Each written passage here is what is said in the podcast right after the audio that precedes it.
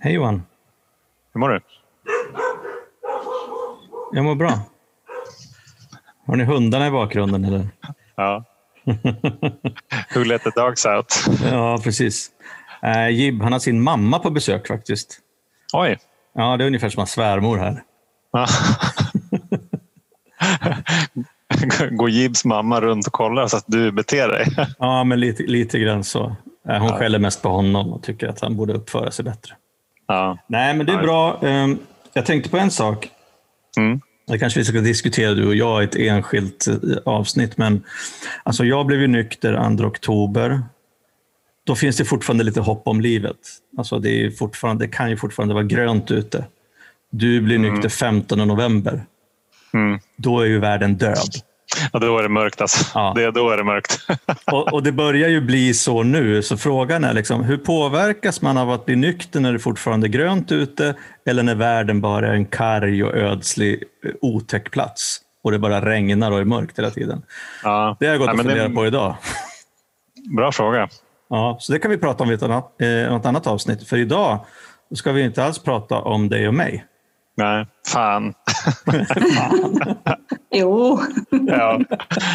Nej, men idag, idag är det ju världspremiär för Alkispodden International. nu, nu har vi eh, en gäst från Norge i samtalet och vi välkomnar Marianne. Välkommen! tusen, tusen hjertelig takk. Det er en glede å få lov å være gjest hos eh, dere to luringene. Ja. Luring. mår du?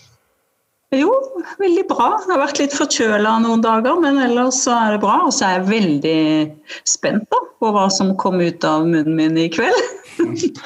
Mm. Ja, Men uh, i uh, edruskapet så har, eh, har jeg lært det å stole på at det, det kommer det som skal komme, på en måte. Så får vi håpe at det holder i kveld òg. Mm. Då kan vi, vi kan börja lite med så här, simultantolka alltså nykterhet och uh, stola på är lite på. just det. Ja, ja, ja. Men du, berätta för lyssnarna vem du är. Jo, altså. Jeg heter Marianne Rusfeldt og er vokst opp på vestkysten av Norge. Men jeg har bodd på østsida, altså i Sandefjord, i eh, 26 år. Jeg er gift, har to voksne barn. Jobber som lærer og gestaltterapeut. Og har vært edru nå i over fem og et halvt år. De, de, de beste årene i mitt liv. Mm. Mm. Fint. Mm.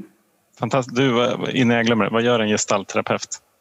En gestaltterapeut er en samtaleterapeut som bruker først og fremst eh, ordene som det viktigste verktøyet. Men vi inviterer også til å bruke pust og kropp og kreative ja, hva skal jeg si, inngangs, por, inngangs, eh, innganger til å få tak på følelser. Da. Mm. Mm. Ja, okej. Kan bruke drømmer, tegning, eh, øvelser i rommet, kroppen. For det er ikke Noen ganger så kan vi lett gjemme oss bak ord, og der er det lett å gjennomskue klienter, da. Og meg sjøl iberegna. Har vært der, jeg òg. Det er lett å intellektualisere bort det som er viktig. Ja. Va? Det kjenner jeg ikke igjen. ja. Det måste vara, måste vara jobbigt att vara på, på tolvstegsmöte tillsammans med deg, då. Nei, nei, nei. Du ser rakt igjennom en. Nei. Det, faktisk så er det kanskje noen som tror det, ikke på A-møter, men i livet mitt. Da, at eh, ja, kanskje liksom har noen sånne magiske evner, eller tenker på fenomenologiske ting som oppstår, som jeg gjør i terapirommet. Men nei, jeg er ganske vanlig, altså. Ja. Ganska vanligt. Ja.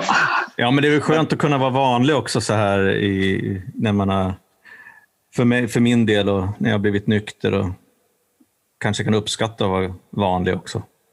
Annars så vill Ja, jag ju gärna vara unik och bäst. Mm. Eller sämst. Ja, ja det syns jeg har vært ganske fint. Sista Siste året syns jeg har utforskat det der med å være litt beskjeden, være litt bakerst, eh, observere, ikke stikke meg fram alltid og si meningene mine. Og det er et ganske spennende prosjekt, egentlig. Mm. Mm. Og det har AA-programmet hjulpet meg til. Å så se meg sjøl fra den introverte siden. Det er ganske fint. Mm. Vad spännande. Mm. Se seg selv fra den introverte siden. Mm. Mm. Ja, for jeg har liksom lært det å Ja, jeg tror jeg har vært sånn flinkis, på en måte. Overlevd med å være flink og gjøre de rette tingene og ta utdanning og få alt dette boka, liksom. Og det å være ekstrovert, utadvendt, sosial, pedagogisk flink, det var kanskje en slags redningsvest, sånn at jeg begynte å prestere mye mer enn å leve. Da. Og det er jo den biten der som kanskje A-programmet har hjulpet meg veldig mye med å se. da. Synes jeg veldig, og det er spennende fremdeles. Hver dag. Så hver uke kan jeg oppdage noe nytt som handler om det. Mm. mm. Hur kommer det seg at en lærer og en gestaltterapeut fra Norge fant Alkespodden? Ja, det er en bra fråga. Ja, si det. det er jo noe som heter internettet, sa Ja, ja, jo. In internettet, ja. Jeg, jeg, husker ikke om det var på via Instagram eller altså jeg er sånn som Driver litt research. Uh, nei, det vet hva jeg husker det rett og slett ikke. Men jeg har jo vært veldig interessert i avhengighet og medavhengighet og søkt på nettet, så det er nok i den forbindelse at podden mm. uh, eh, dukka opp. Mm. Eller så hørte jeg om noen i fellesskapet som, som visste om dere, da. Så begynte jeg å lytte og ble mer og mer interessert. Mm. mm. Og så lyssnar du på två svenska medelålders män som prater om alkoholism. Og och sen så hørte du av deg til oss. Ja, det er jo litt kult da. Ja, det er jättefint. Ja, og det er jo fantastisk at en kan møte folk fra hele verden egentlig. Og så er det et fellesskap. Jeg har gjort det til en eh, en vane at når jeg er på tur, enten i Norge eller i utlandet, så har jeg alltid oppsøkt et dagmøte. Og det er så fint. Og da kjenner jeg at jeg er del av noe som er større, da, og det er veldig ålreit. Mm. Så jeg har blitt en veldig stolt A-kvinne. Veldig glad i A-fellesskapet. Selv om ikke alle møter gir meg like mye, så, så har det jo redda livet mitt, da, på sett og vis. Jeg har fått et så godt liv. Mm. Så da kan vi vel grave ned oss litt grann i hur den unge Marianne inledde sin relation med den herlige elskeren alkoholen. ja. Oi, oi, oi. Ja, skal vi dit, ja? Mm. vi skal dit en sveng i alle fall. en liten sveng, ja. ja. För, för jag menar, om, om du har vært nykter nu i fem og et halvt år så, så lär du ju du har holdt på å drikke et tak, da? Ja, jeg har drukket en del, ja. Men jeg har også drevet med annen avhengighet, tror jeg, uten å være så klar over det. Altså, jeg skjønte jo at altså, når jeg var ung, så fikk jeg utvikle en spiseforstyrrelse. Etstørning, som de mm. sier i Sverige. Ja. Mm. Og det er jo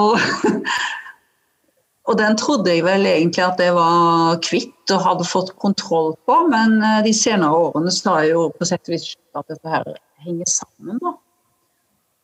Og jeg har jo erfart både i det likemannsarbeidet jeg jobber med spiseforstyrrelser og med alkoholisme, at mange kvinner kanskje driver med et sånn type blandingsbruk.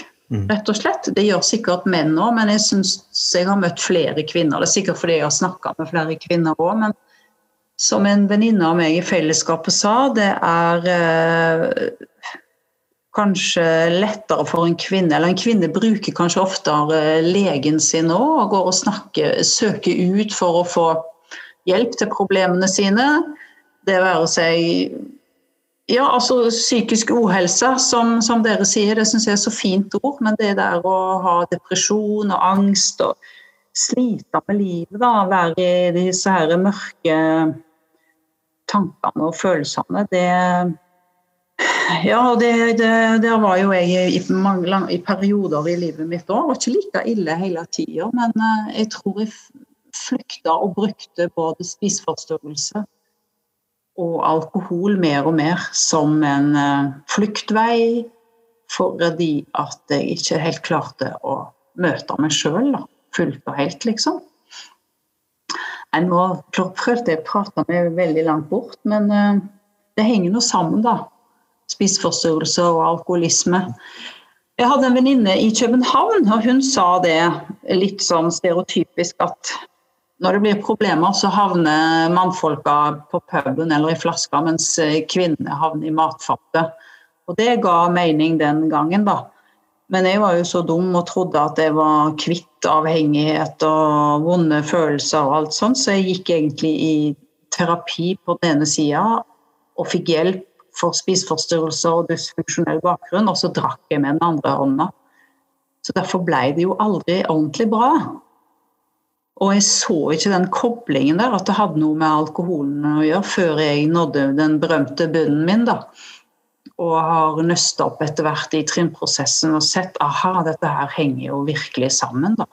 Men, men tenk, tenkte du ikke på at alkoholen kunde liksom Tykte du at du mådde bedre med alkohol, eller tenkte du at det kunne være en årsak til at du mådde sämre?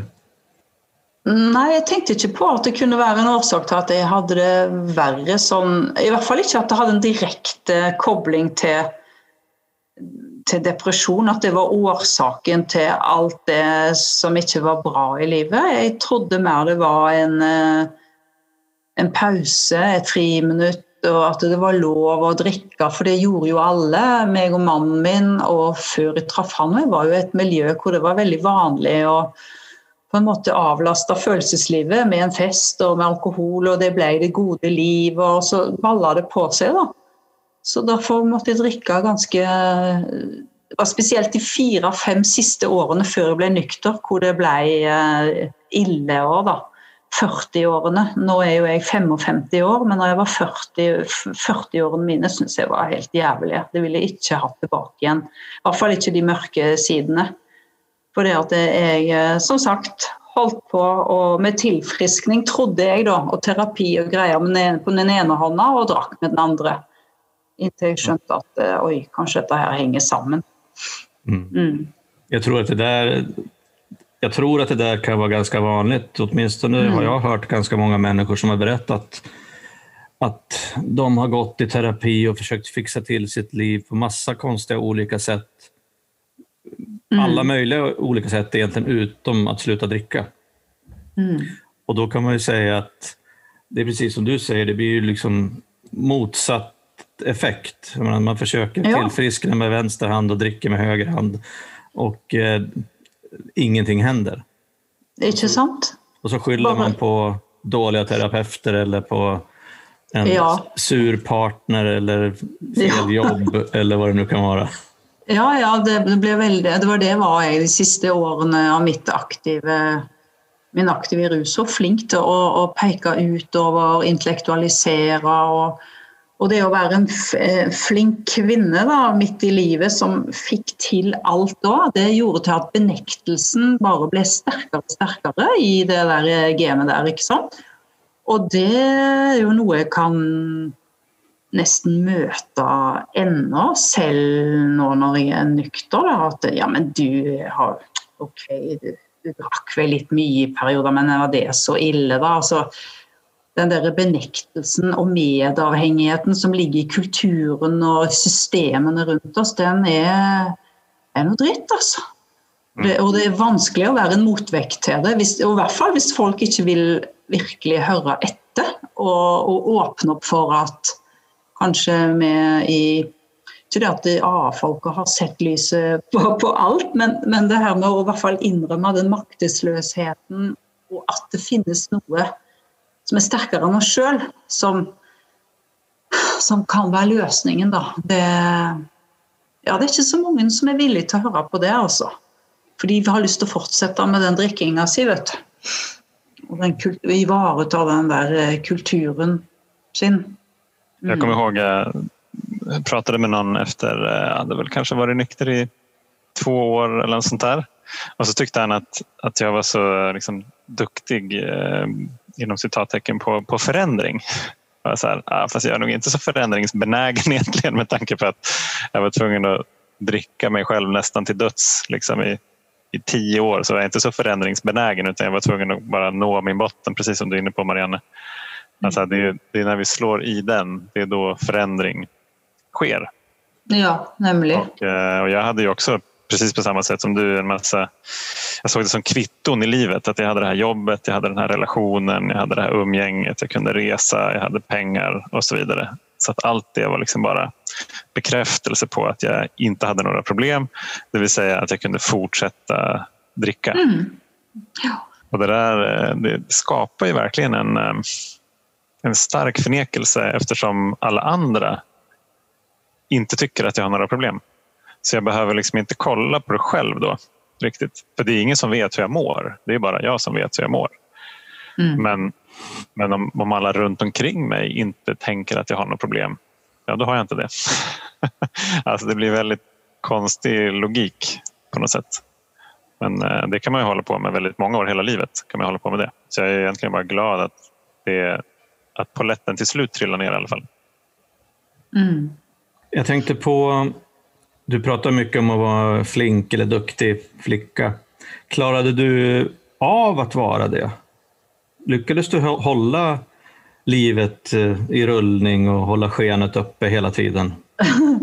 Mener du nå etter jeg ble nykter? Nej, f- alltså före. Ja, ganske lenge og ganske ofte så, så, så klarte jeg det. Jeg var jo den jenta som drakk mest alene i skjul. Mm. Fordi jeg, jeg skamma meg så veldig for å ha behov for å, å ruse meg og drikke meg fra sans og samling inn i dette her friminuttet. Bare få lov å gi, gi F, ikke sant. Og, og slippe alle krav og forventninger. Jeg syns jeg hadde vært så flink og jobba så hardt, og så jeg trengte da søren meg å slappe av, ikke sant. Så derfor, men jeg skamma meg på den andre sida, fordi at en sånn oppegående kvinne som eh, det bildet jeg hadde av meg sjøl, det falske jeget på en måte jeg hadde av meg sjøl, det var jo i hvert fall ikke å være alkoholiker, for det var så skamfullt. Og så bare opplevde jeg de siste årene at det skjedde mer og mer. At jeg drakk meg til blackout alene etter festen var slutt. Fordi eh, det bare skjedde, og der kom jo den maktesløsheten inn. Da. Og jeg skulle i hvert fall ikke ha det alkoholikerstempelet. Jeg har eh, mange i familien min som har slitt med alkohol, og det syns jeg var skamfullt. Så derfor har jeg nok tatt med meg en god porsjon med skam derfra også, i tillegg til at det er mye stigma med å være kvinne og alkoholiker i, i, altså kulturelt sett da, i samfunnet. Så derfor holdt jeg en sånn mur rundt meg sjøl. Det har jeg jo sett. Det var ingen som, som kom inn der, altså. Mannen min kom inn et stykke, men heller ikke han kom ordentlig inn. Jeg ble hardere og hardere de siste årene og ville ikke innrømme at, at jeg trengte å ta grep på en måte. Før det, det smalt. Jeg var på en fest hvor det, bare, hvor det gikk til min bunn, hvor jeg holdt på å knuse hodet mitt før jeg ramla bakover på, på et steingulv, for jeg var helt dritas. Og da fikk jeg øynene opp. Og da, hadde, og da hadde det egentlig gått ganske bra, for dette her var i januar. Så det er nå i januar som kommer. Jeg har seks år.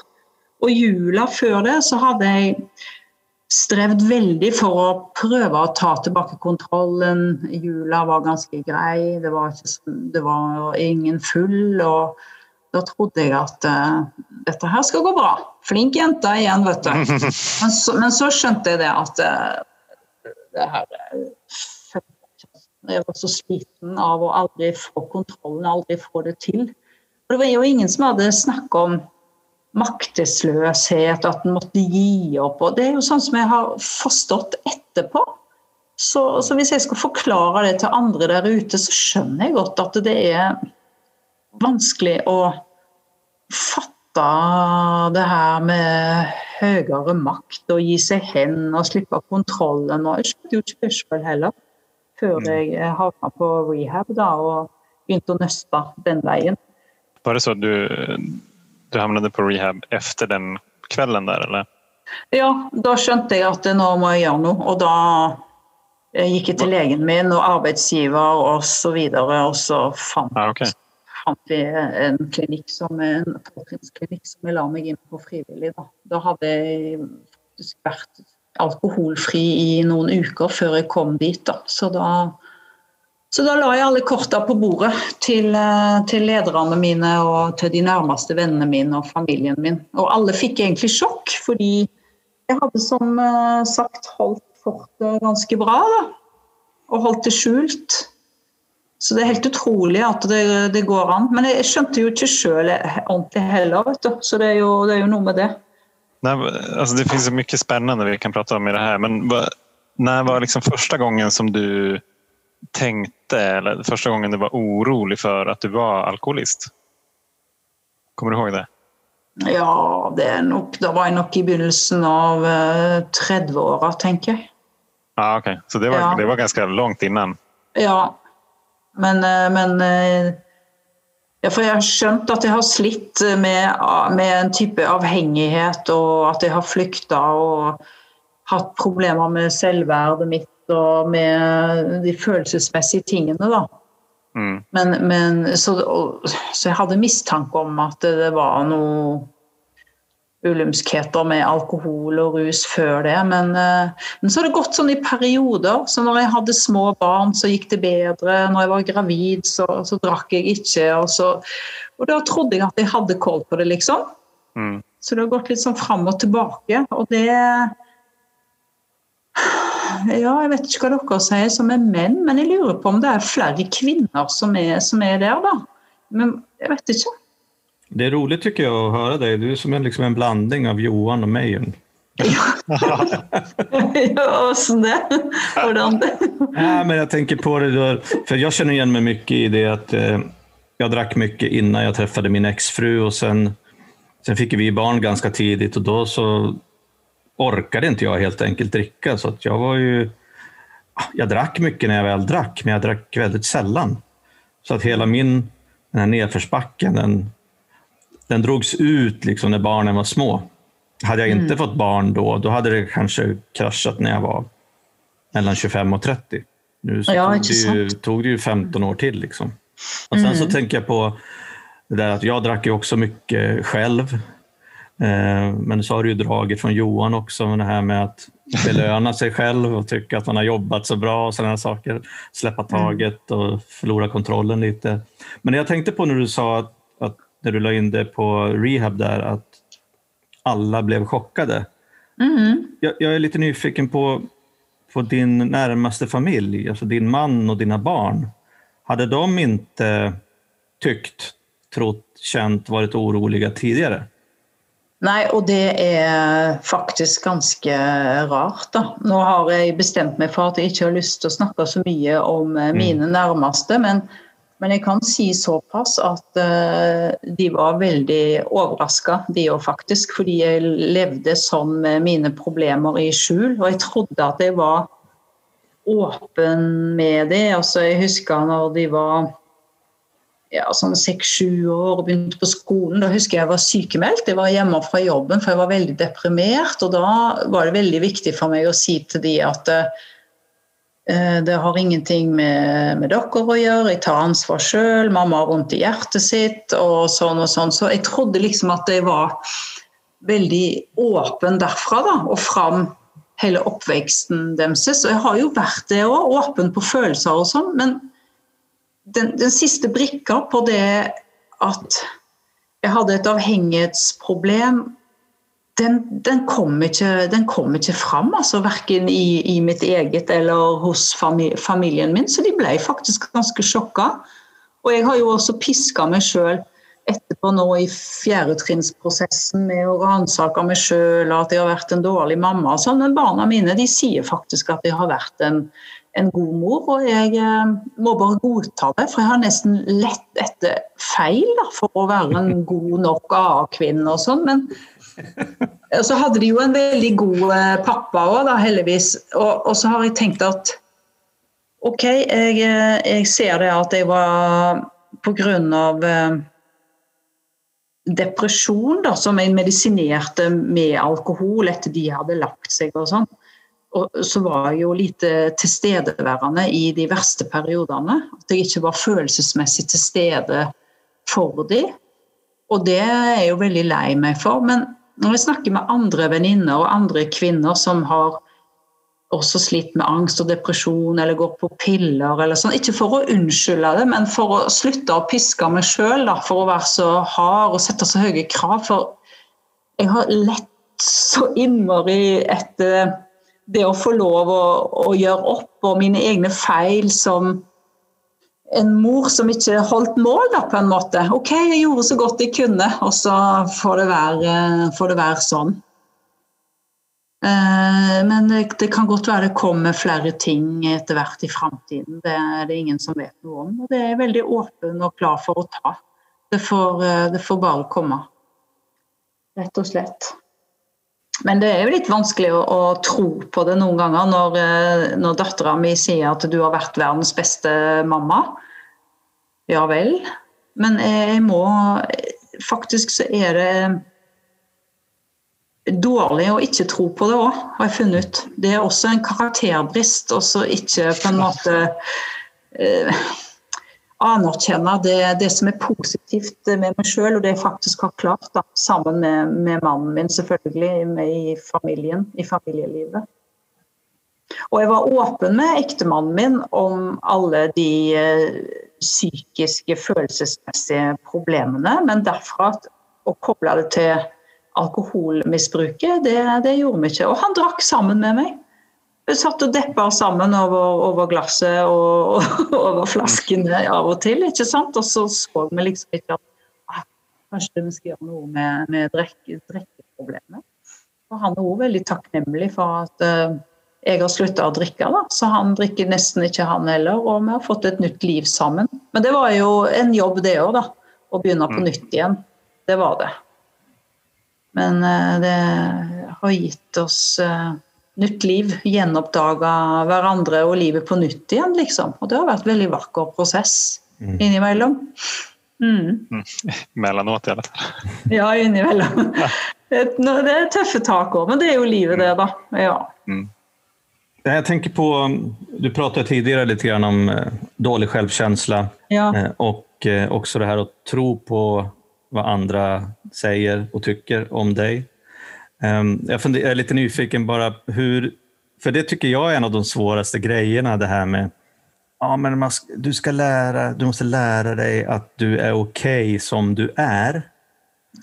Det är inte så jävla lätt när man har sökt bekräftelse och försökt fly från sig själv hela livet. Hur tycker du att det går med den utvecklingen för dig? Att tycka att du är okej okay som du är? Og jeg skjønner så godt hva du snakker om, fordi at jeg har vært, hatt så intellektuelt forhold til det der. Og skjønt at Vært så fortvila over all terapien jeg har hatt, og alt jeg har lest. og forstått oppi nøtta, liksom, oppi hjernen. Men så skjønte jeg jo at ja, det er jo hjertet mitt som ikke begriper det her. Mm. Det er liksom ikke kobling mellom hjernen og, og hjertet. Men det syns jeg faktisk går mye bedre etter jeg ble edru.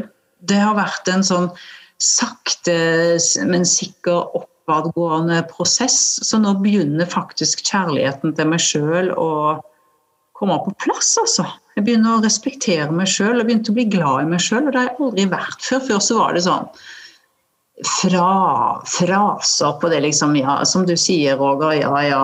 Må jo akseptere meg sjøl og er god nok. Og faen meg gjør jo alt riktig og ne, ne, ne, Liksom. Og så, så, så kicka det liksom ikke inn allikevel. da. Det var bare ord. Det var bare pokkers ord. Det betydde ingenting. Og så gikk det gærent allikevel. Men etter å drikke så har jeg virkelig hatt en vekst i forhold til og, og egenkjærligheten. Da. Og det er jo der alt begynner.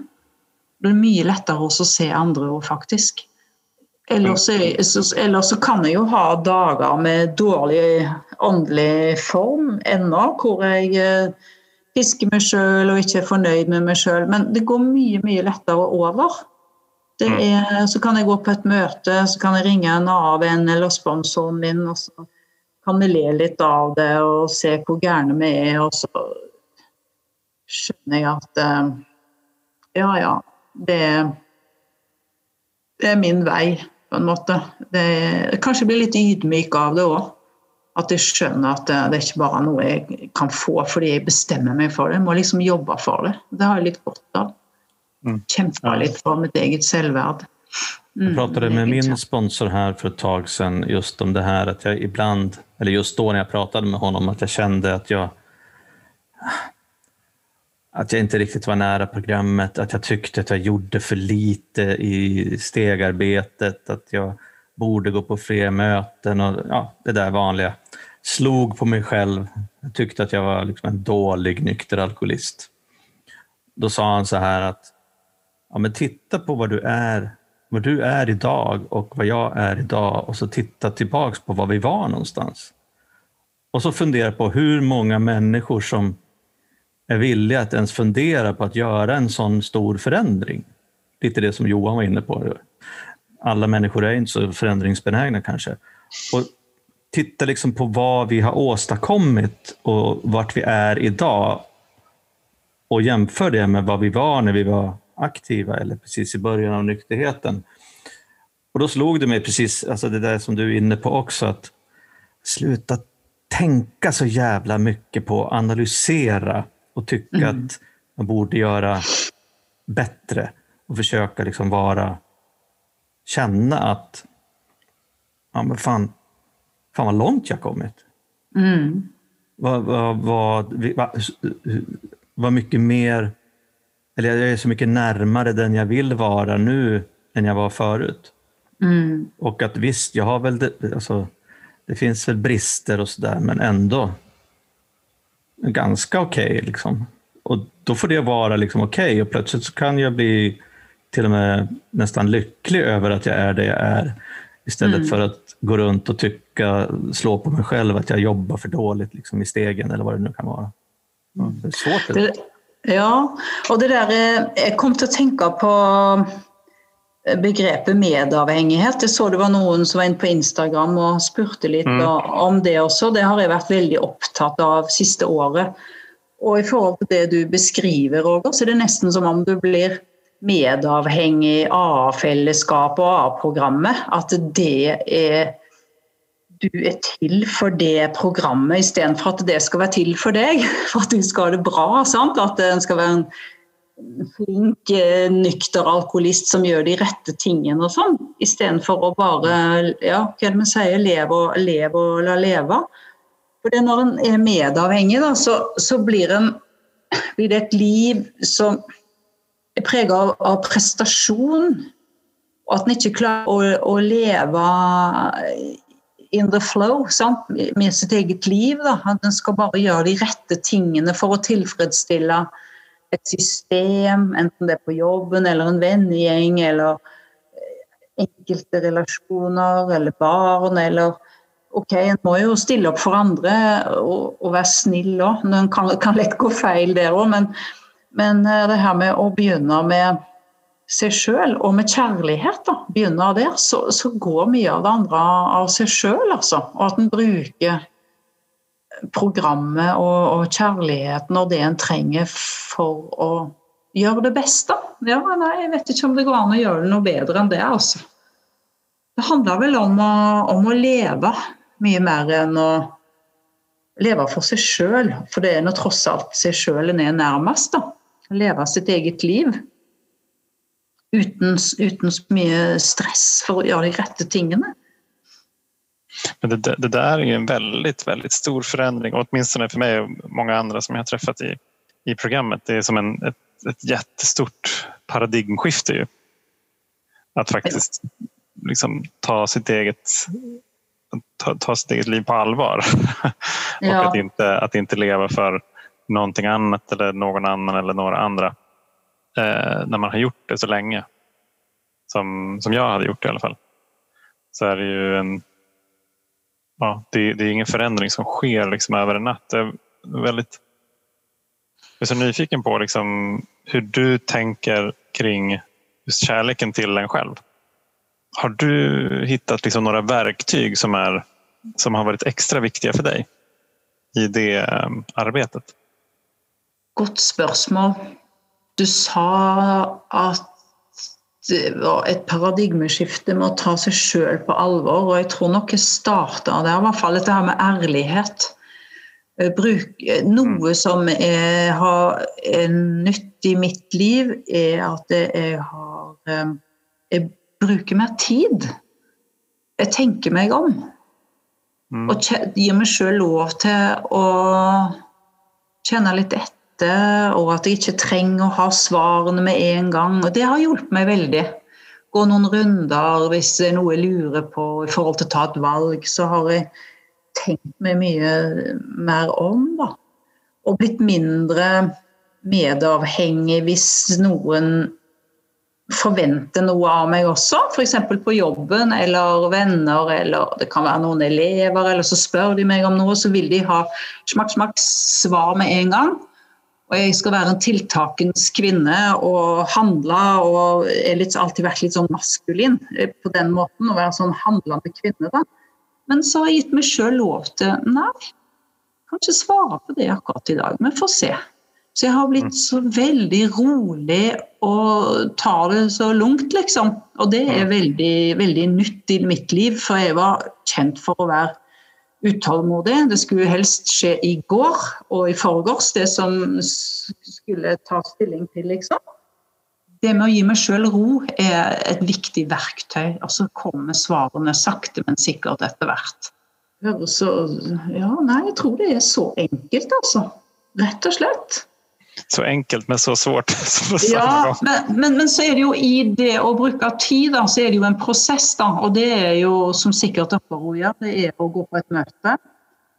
Og når en minst venter det, så kan fra den du minst venter har en deling, så kan du koble det opp mot noe du sitter med sjøl, og så ser du svaret. Eller så kan det være å ta en telefon til en annen venn.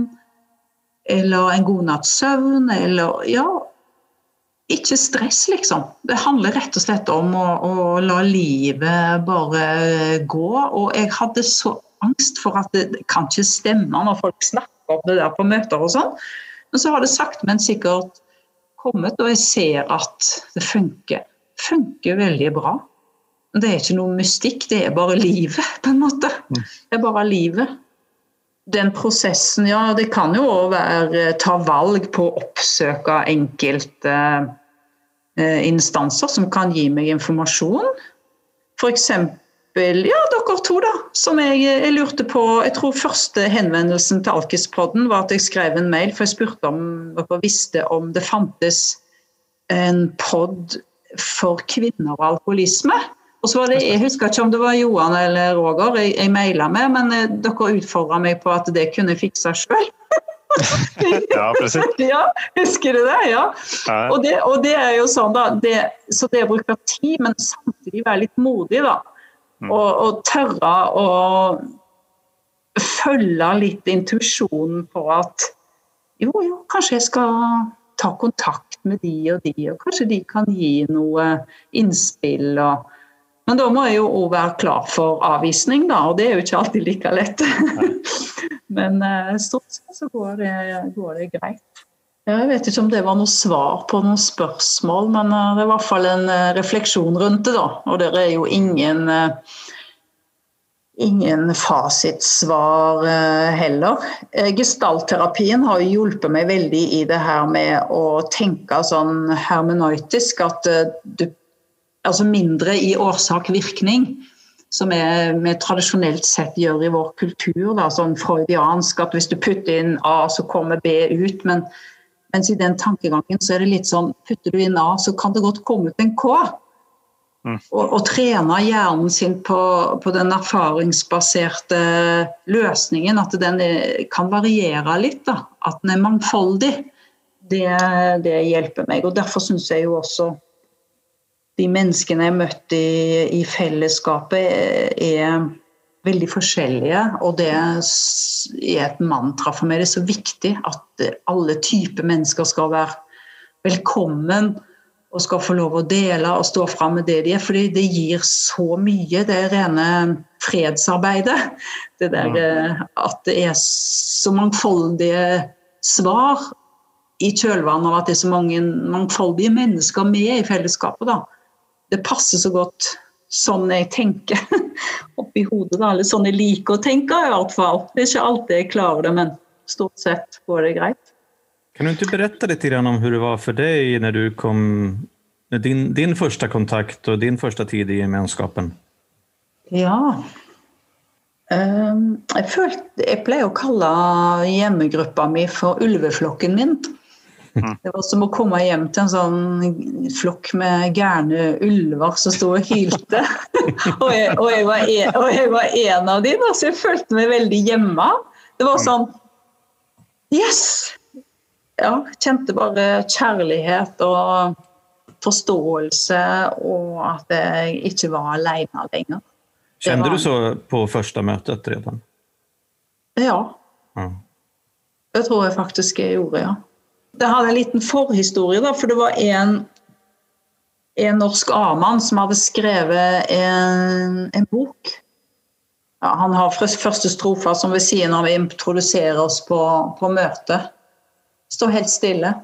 Men, eh, men, og han var, han var, også i Riksnyhetene på TV. Det, og den kvelden satt jeg og drakk hvitvin. og og dattera mi kom ned og jeg sa se, se han, han er alkoholiker, han. Så står han fram på TV, og så kult. Han er sterk, liksom. Og Det var to uker før denne her berømmelige festen hvor jeg nådde min bunn. da. Men da, da trodde jeg at jeg hadde, hadde kontroll. Dette var i juleferien, tror jeg. Hei, jeg heter Lars og er alkoholiker, heter den boka. Og han skriver om den prosessen da med hvordan han kom inn og, og ut av det og sånn. Så apropos det der å følge intuisjon og være modig, så tror jeg nok jeg alltid har hatt det. Fordi den dagen når jeg skjønte at nå var det slutt, så googla jeg han fyren og sendte en mail, for jeg var helt desperat. Og, og, han sa ja, det er lurt, gå til legen din, men jeg skal ta kontakt med en kvinne i uh, en gruppe som du kan møte. Og hun hadde heller ikke tid til å vente på det, så jeg møtte opp på møtet alene uten Dette her var flere uker før jeg skjønte jeg skulle på rehab, da, så jeg kom liksom rett inn der sjøl. Men det der også jeg tror jeg er litt sånn type dame som lever litt etter at du trenger bare to sekunds mot. liksom, Så hopper jeg uti det. Og noen ganger har det vært veldig bra, da. For du kan si Hvis jeg ikke hadde tørt å, å smi mens jernet var varmt, altså når det skjedde, så er det ikke sikkert jeg hadde kommet inn i fellesskapet heller. Det er litt mm. underlig å tenke på noen ganger. Nå tror jeg vel mindre på tilfeldighetene, for jeg tror jeg skulle inn i IAA, for jeg passer, passer, der, liksom. Men det hadde i hvert fall tatt en annen vei, da. Det er jo ikke vits i å tenke så mye på det heller. Men, men eh, i, tilbake til, og, til, hvordan det var å komme inn i fellesskapet, så var det Det var jo litt rart da. Selv om jeg følte at uh, her var det noe å hente. Jeg tror jeg var så sliten og desperat da etter etter å finne en løsning. Og jeg la meg ganske ydmykt flatt og tenkte OK, jeg får Nå må jeg gjøre noe annet, liksom. Nå må jeg lytte.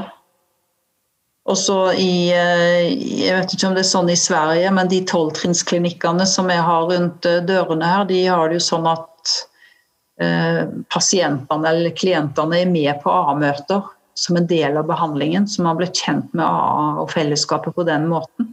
De har en del, det er en del av kveldsprogrammet, så da kjører de rundt sånn at en blir kjent med fellesskapet i distriktet på den måten. da. Ja, det var, jeg var jo også på behandling, og det var samme sak. Vi åkte rundt til flere ulike gemenskaper. Mm. Men eh, precis, det var sikkert jeg vet ikke, tre, fire, fem dager i uka. Ja. Jeg var veldig opptatt av at det var få kvinner eh, med på møtene. da. Da, så de første, nesten det første året så satt jeg og telte kvinner og menn. Og det, var, og det har forandra seg veldig i vårt distrikt. Det er flere kvinner på, på A-møtene nå. Mm. Bare på de fem-seks siste åra. Det sier sponsoren min og de andre i, i våre grupper. Da. At det har eh, kommet flere kvinner ut fra, fra, husene sine. Jeg håper i hvert fall det. Men uh, det var det var dobbelt så mange menn de første, i den første tida på møtene. Det var det. Dere er jo med i en mannsgruppe, har jeg skjønt, er det så? Mm. I, Stok I, Stockholm er det kvinnemøter og, og herremøter for menn. Det finnes jo å velge på. De fleste møtene er jo blandede, forstås. Men, ja. men om du vil, så kan du gå på, på enten mannsmøte mm. eller kvinnemøte. Ja. Det har vært uh, kvinnemøter på nettet her i Norge nå, da. Sober Sisters. Jeg var med på et av de på på søndag. Mm. Men man må jo være med en stund for å bli kjent, da, så jeg har ikke så nøye kjennskap til det egentlig. Men eh, jeg har lyst til å si litt om, om skam. For jeg lurer på om det å være kvinne og alkoholiker er, er hakket mer skambelagt enn det er for en mann. da. Dette her med Ja, som jeg sa tidligere, at det, en eh, det går liksom ikke overens å være alkoholiker og være mamma, for da er det, det, liksom det totale svik av familien og, og barna og sånn. Og derfor blir kvinner kanskje ekstra flinke på å uh, holde det skjult, da, misbruket sitt. Eller gå over til blandingsmisbruk ved å bruke piller f.eks., som de får på resept av legen sin. Har en uh, av en som er mann i, i, gruppa mi, og han sier også at han, han tror det. Da, at det virker som om kvinner skammer seg enda mer enn en det mennene gjør. Har dere noen formening om det? Eller oppfatning av det? Da kan jeg spørre litt tilbake. Noen av de gjester som vi har hatt, har jo vært kvinner og mammor. Så det har vel ofte kommet opp liksom i kobling til det. Da. Ja. At det finnes et, eh, et større kaller det sosialt trykk, kanskje. Ja, på, at, eh, på, på, att kvinnor ska vara liksom, de, de ansvarstagande föräldrarna och att det därför just är mer skamkopplat med alkoholen. För att det är liksom där man förlorar kontrollen mm. och då inte kan ta hand om sina barn. Det tror jag definitivt. Eh, alltså, speciellt om vi har ett samhälle där, där det åtminstone har varit och fortfarande är kanske till viss del större andel liksom kvinnor som tar hand om barn.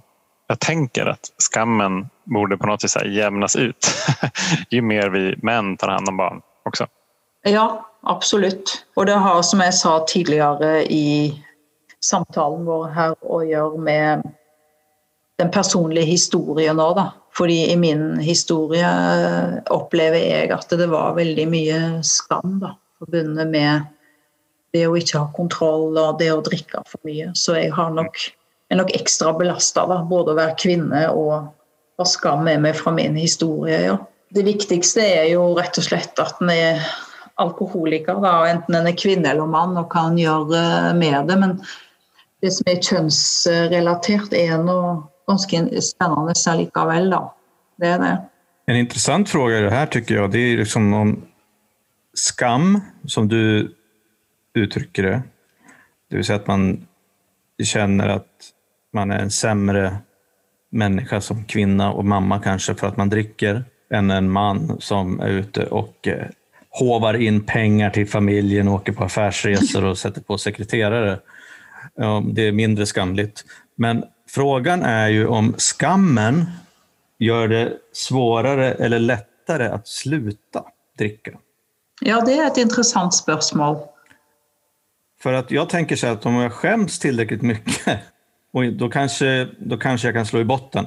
Om jag inte tycker att jag skäms eller om jag tycker att ja, men det är klart att jag är alkoholist för att min, mina föräldrar var ju det, mina morföräldrar var ju det. Så att det, det finns ingenting att göra åt mitt tillstånd. Då kanske man fortsätter. Eller att man bara tycker att du ska fan inte lägga dig i mitt uh, alkoholintag, det är min privatsak. Mm. Eller, jeg vet ikke. jeg vet ikke. Jo, men det er veldig interessant, for det får meg til å tenke videre på å bli offer. At en kvinne også kan utnytte det at uh, hun er et offer for mannen som reiser ut, eller samfunnet som skammer en kvinne verre enn en, en mann. Fordi i hvert fall sånn som jeg opplevde det i mitt liv, da, så kan en kanskje leve mer med selvmedlidenhet og bli et offer. Det er jo så synd på meg som en kvinne som må være her hjemme med barna, bla, bla, bla. ikke sant? Og, og, og samfunnet fordømmer jo meg som drikker, og at en kvinne kan bli hindra for å ta ordentlig ansvar for livet sitt og ta makta tilbake. da. Sånn at uh, den skamminga Og skam er jo på en måte sånn kjærlighetsløst liv, da. Også til, til en sjøl. Altså, uh, Tommy Helsten skriver jo mye om det at skam handler om mangel på kjærlighet. Da både inni en sjøl og fra omgivelsene rundt. Og da kan man bruke det som, som næring til selvmedlidenhet, på en måte. Og få lov å fortsette å drikke av den grunn. Og ergo la være å ta ansvar, da. sant? Så, så det er ikke der, derfor jeg er opptatt av kvinneperspektiv. For det er jo noen som tror det, da. At å, her er det en feminist som bare skal skylde på mannen. Nei, absolutt ikke. En skal også se det ansvaret vi faktisk har hvis vi blir skamma litt mer av samfunnet, og ikke bli ofre i det. Men rett og slett ta ansvar for å på den eh, om så fall det ble begått noe urett, så må vi ta ansvar for å slå tilbake og ta makta tilbake. For selvmedlidenheten, den er, den er farlig, altså. Den har jeg drukket mye på sjøl. Jeg tror både av egen erfarenhet og våre, våre egne samtaler, men også samtaler med gjester og andre, andre nyktre alkoholister, at, at just det her å være et offer Det er mange menn som er kjempebra på å være offer også. Ja, Kanskje offer for andre omstendigheter, men det er en veldig tacksam roll å drikke på. Mm. være offeret. offer. Alle andre er dumme.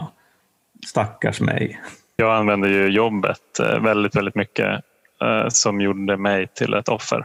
Jeg hadde ikke behøvd drikke så her mye om inte jobbet hade varit så dumt eller att de inte, om inte de hade tvingat mig att ta så mycket ansvar och så vidare. Och så vidare. Och det där var ju en berättelse som jag berättade väldigt ofta till Josefina som nu är min fru. Så hon trodde heller inte att jag hade några problem med alkoholen utan att det var jobbet som var problemet. Ja, nämligen.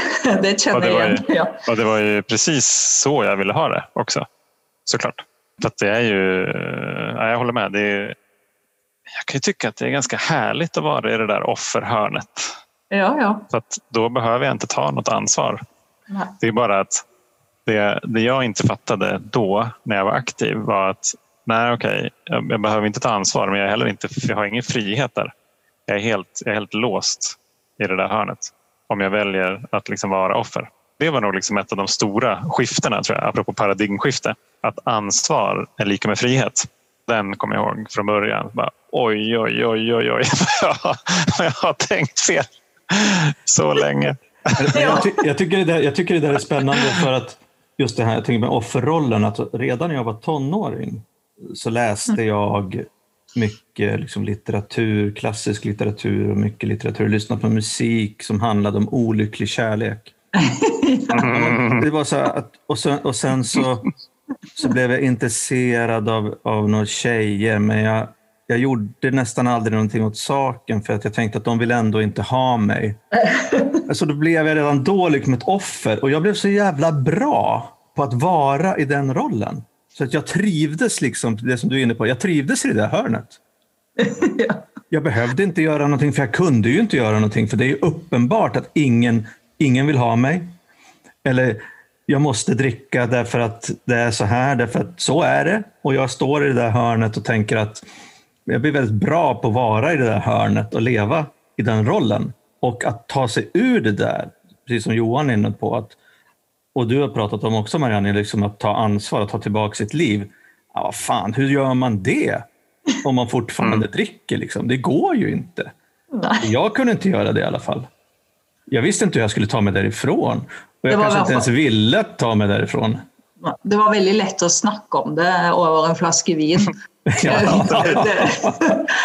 Sitte og snakke og fantasere om det. Og, ja, man kan jo selge huset og bilen og alle klærne våre. Så kan vi kjøpe en seilbåt og seile rundt jorden. Å, så kult! Det er bare å gjøre det, liksom. Bare kom igjen. Ja. det var sånne, sånne fantasier jeg satt og, og, hadde. da. Det var så enkelt å det da, og bare snu om på livet. Men det ble jo aldri noe av. Nei. Nei, jeg hadde jo glemt det. Nei, precis. Og det, og det der er jo en, en annen alltså nästa nivå på å være offer, de här dagdrömmarna. Ja. Att jag Ja. drömmer om hur livet borde vara, men jeg Ja. gjør ingenting åt det. Mm. Jag bara drømmer og drømmer og drömmer och tycker att så här borde det vara. Varför kan det ikke være så här? Det er så orättvist allting. og så er jeg kvar i det hörnet Ja. Och tänker att någon borde ordna det här åt mig. Ja. Nu har jag drömt jättelänge så nu borde, nu borde det snart ordnas. Ja. Herregud, alltså det, jag tänkte ju när jag var nykter, eller när jag var aktiv med det, att eh, alkohol gav mig mod. Att jag blev liksom modig. Men jag gjorde ju ingenting. alltså jag, jag, jag var väl kanske modig nog att drömma om saker. Men det var, inte så att, ja, det, var, det, var, det var inte så att det var någon action alls. Men eftersom sanningen var att jag behöver alkohol för att vara modig, då hade jag målat mig själv liksom in i det där hörnet väldigt mycket. Så att det var ett sånt annat skifte. att Jaha, okej, så det handlar om nykterheten om att börja göra saker annorlunda. Ja, Okej, ja, men det är kanske modigt på riktigt. Och nu har jag inte ens alkohol liksom, som ger mig mod. Så det är på något vis nästa nivå. Och sen så inser jag efter ett tag att mm, men det finns inte så mycket å være redd for egentligen. Så Nei, inte vara så modig. Og så er det det der med de der eh, prosessene og det med å la tiden bli ens venn. For kanskje når du Mm. eller jeg eller Roger ser tilbake, så, så ser en kanskje at en har begynt å handle litt annerledes og oppnådd ting som en ikke kunne drømme om før. Eller kanskje drømt om, men ser jøss, jeg har fått det realisert. Eller så har drømmene blitt annerledes òg. Det har i hvert fall skjedd mye i mitt liv. Ja. Precis, det- er Ja. helt rett, Men det er også så jeg tenker på når jeg om jeg ber eller gjør min morgonrutin dag, så ber jeg Gud om at han skal styre mine tanker rett, f.eks. exempel. Om jeg bad når jeg var aktiv, da bad jeg jo Gud, snälla låt det bli som jeg vil. Mm. Og det er en veldig stor skillnad der. At nå så forsøker jag ja, släppa taget, ge mig hän, som du sa- Marianne, och liksom vara i, i livets flow. Också ett jättebra uttryck, istället för att tänka att det borde vara på något speciellt sätt. Men så er det dager i livet hvor det er vanskelig òg. Hvor jeg kan være irritert og utålmodig og ja, være i dårlig åndelig form. Og kanskje ikke ser det før etterpå at fy søren, nå har du nagga litt mye på mannen din eller vært irritert eller Og da er det bare tid for å åh, tenke på at det er så mye jeg ikke har kontroll på. Dette her klarer jeg ikke av egen kraft. Og jeg setter meg jo ikke ned og ber sånn som en nonne eller noen gjør i den tradisjonelle religiøse tankegangen, men jeg på en måte henvender meg til erkjennelsen av at dette her får jeg ikke til sjøl. Og så kan det være at jeg våkner en morgen, og så er det grepet med irritasjon og utålmodighet borte, Og så kommer sinnsroen tilbake. Og det er bare så fantastisk. når den, Jeg kjenner den bare brer seg i kroppen, sånn fysisk som et teppe. Men jeg har blitt litt bedre på det å avsløre når uroen kommer. Da. Så da prøver jeg å skjerme, skjerme de nærmeste. Være litt alene, si til mannen min at nå trenger jeg å være litt for meg sjøl. Gå og trene, gå en tur i skogen. Gjøre det mest nødvendige. Altså holde meg unna bråk, da. Det, det òg hjelper litt. Det låter smart ikke sant? Ja, men det, men det er jo ikke alltid jeg klarer det. da, og Det er jo i de nære relasjonene jeg ble sur og irritert. Da. Men hvis du hadde spurt mannen min om jeg hadde forandra meg, så, så tror jeg han hadde sagt eh, høyt og tydelig ja. Og jeg har kollegaer også som sier at eh, jeg har blitt mye roligere og blitt annerledes. Noen, noen ganger er det litt trist å høre, av, for jeg tenker søren har jeg levd hele livet mitt på en livsløgn. Hadde ingenting bra som var før, da. Da var jo litt sånn artig og utadvendt og smelte til og sto fram og sa fra både på vegne av andre og meg sjøl. Noen ganger så lengter jeg litt etter den derre Jeg har en venn i, i, i gruppa mi som sier at når han drakk, så hadde han en slags sånn gjennombruddsaggresjon, eller gjen, sånn gjennombruddssinne, som var litt sunn, da. Som handler om det der å være litt offensiv og si fra. og Jeg kan noen ganger savne, det òg, men det blir kanskje med enda bedre balanse etter det har gått noen år til. Jeg får håpe det. For det, den, den fjerdetrinnsprosessen og tolvtrinnsprosessen i mitt liv, den syns jeg har vært vanskelig akkurat med hensyn til, til det her skal gi opp personligheten min, på en måte. Og det her med å være kreativ og offensiv og si fra. Jeg, kan ikke bli jeg vil være ydmyk, men derfra til å bli mista meg sjøl og bli liksom defensiv, det blir gærent, det. Og det handler om å stå opp for seg sjøl. Det er egenkjærlighet, det òg. Ikke sant? Mm, å si fra at uh, 'dette her finner jeg meg ikke i', eller for ydmykhet er jo ikke å bli krypende eller unnfallende eller eh, konfliktsky. En må jo stå på, stå på for seg sjøl og de nærmeste likevel, liksom. Men, noe, men jeg syns den prosessen, balansegangen der, er noen ganger litt vanskelig i, i det å følge av programmet. Jeg må si det, altså. Jeg syns det er litt utfordrende enkelte dager. Men igjen, da kan jeg tenke at enten går det bra, eller så går det over. ja. ja, det høres bra.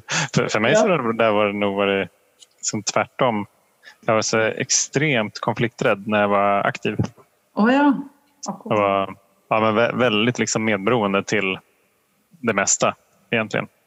Ville virkelig passe inn og ville, ville få liksom andre att, att gilla meg og tenkte at jeg, jeg forstod jag förstod vad de kände och vad de skulle känna om jag gjorde någonting. Så väldigt manipulativ egentligen. Mm. Men, och en del av det där manipulativa var just konflikträdsla. Så att jag har ju fått träna på tvärtom. Att faktiskt, att faktiskt stå upp för mig själv och, och, eh, och inte liksom rädas de, de situationer där jag liksom märker att det kan bli konflikt. Jag tänker att beroende på vart vi kommer ifrån så hamnar vi liksom i någon form av balans som är rätt för oss. Vi har alle vår vei, ja. Mm. Ja, Jeg tenker at det er spennende det der, altså det ni prater om nu, med både med å bli av med eller få nye personligheter eller tenke på hvordan jeg er. Det jeg forsøker å trene på når det gjelder sånne saker, det er egentlig at ikke forsøke å tenke så jævla mye på hvordan jeg er, men utan å slippe taget om det der.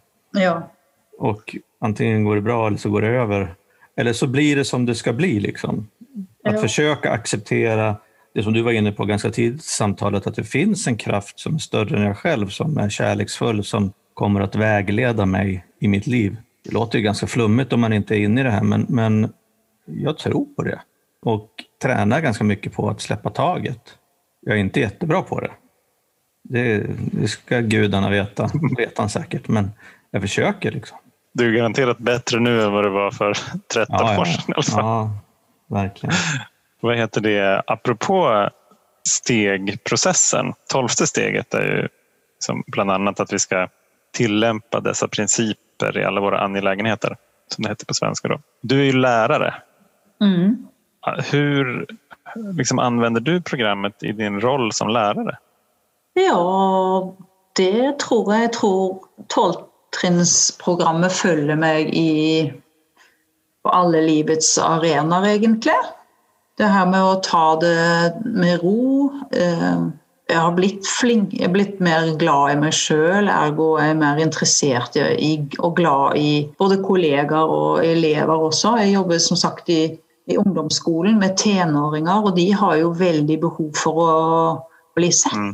De er jo satt sammen av eh, reservedeler, som, som, jeg pleier å si. Og, og de har veldig behov for kjærlighet, ikke minst en tenåring trenger å bli sett med det gode. De kan jo være veldig provoserende i sin oppførsel, men jeg tror jeg har blitt mye bedre på det å overse provokasjonen og heller se lengselen etter å bli sett som ligger bak den provoserende oppførselen.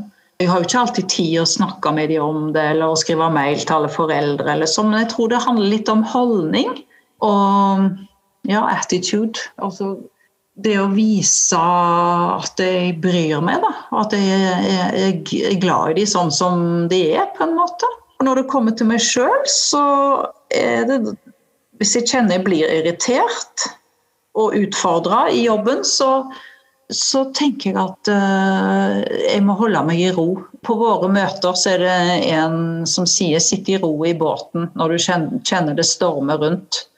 Og det er noe som jeg virkelig tar eh, med meg på, på skolen nå. At jeg holder meg i ro hvis det er mye baluba i enten elever imellom eller blant kollegaer. Så, så lar jeg de bare holde på, og jeg trenger ikke si så mye før det liksom har roa seg ned. Og det har hjulpet meg veldig, da. Før så hadde jeg nok en større tendens til å ja, både bli medavhengig, systemet gjorde det som jeg trodde lederne forventa at jeg skulle gjøre, eller så syns jeg jeg var en mye, mye flinkere enn eh, min leder også. De burde jo gjøre sånn og sånn og sånn, må vite, for mm. jeg visste jo mye bedre. sant? Så jeg tror nok jeg har blitt mer eh, respektfull overfor systemet, uten at jeg bøyer meg under det. men jeg avventer og ser hva som skjer. Enten går det bra, eller så går det over. Men det med, med kjærlighet, det tror jeg er veldig der det, ikke, der det ikke er kjærlighet, der er det ingenting, står det i Skriften. Og det enten jeg tror på den guden eller en annen gud, så tror jeg det er veldig mye sant i det. altså. At kjærligheten den eh, går foran alt. Kjærligheten til livet og til menneskene. Mm. Alltså jag älskar verkligen det. Antingen så går det bra eller så går det över. Ja. det är ju perfekt. Ja, det känns som det är ett klockrent avsnittscitat. Ja, men verkligen. Men jag tycker väl också det passar bra att avrunda där med att kärleken går före allt. Så jag tänkte fråga ja. Johan, hva vad tänker du på?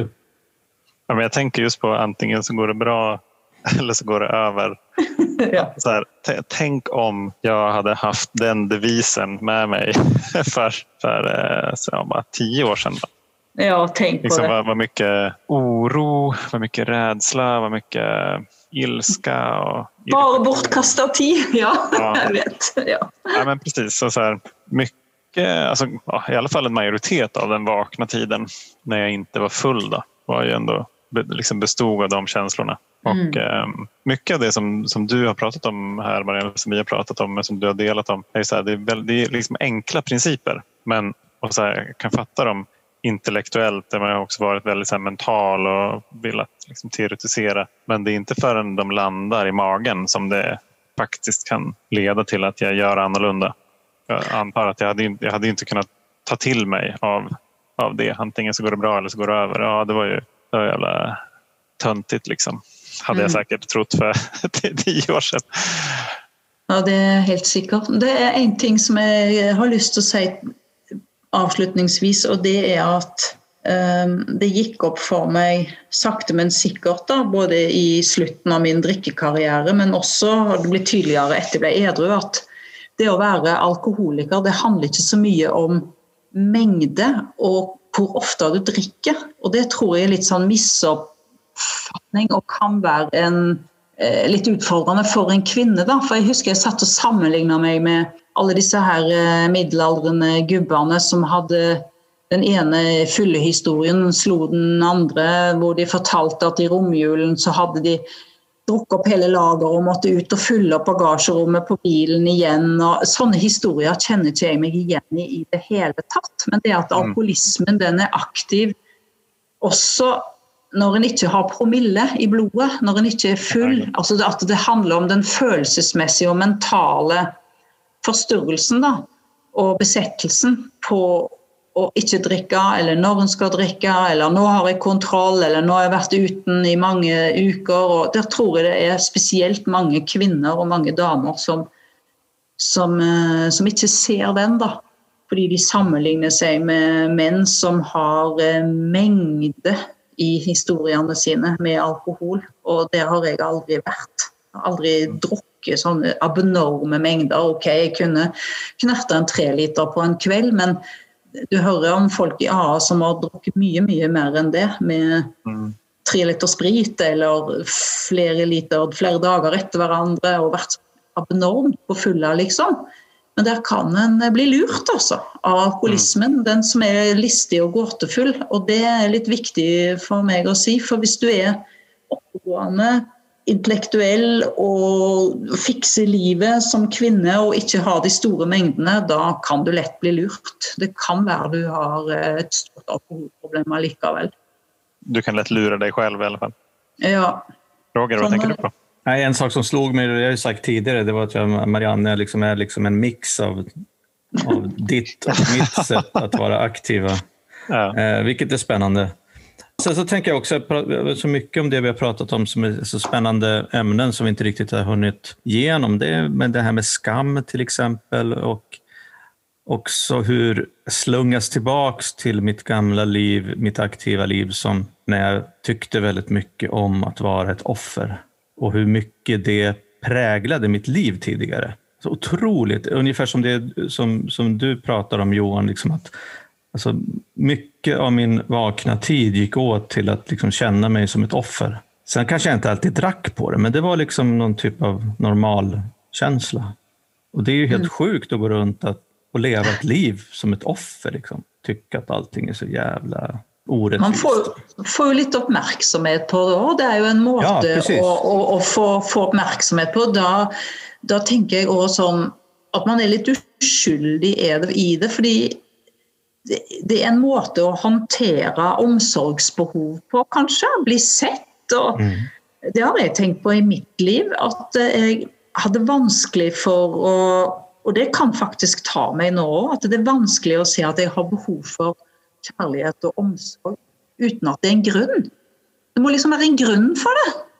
Jeg må ha hatt det vondt i fortiden, eller det må ha skjedd noe, eller må ha et sånn konkret sår. Men så er det helt menneskelig å ha behov for kjærlighet og omsorg. Og det å si helt åpent at å ta ansvar for det, da.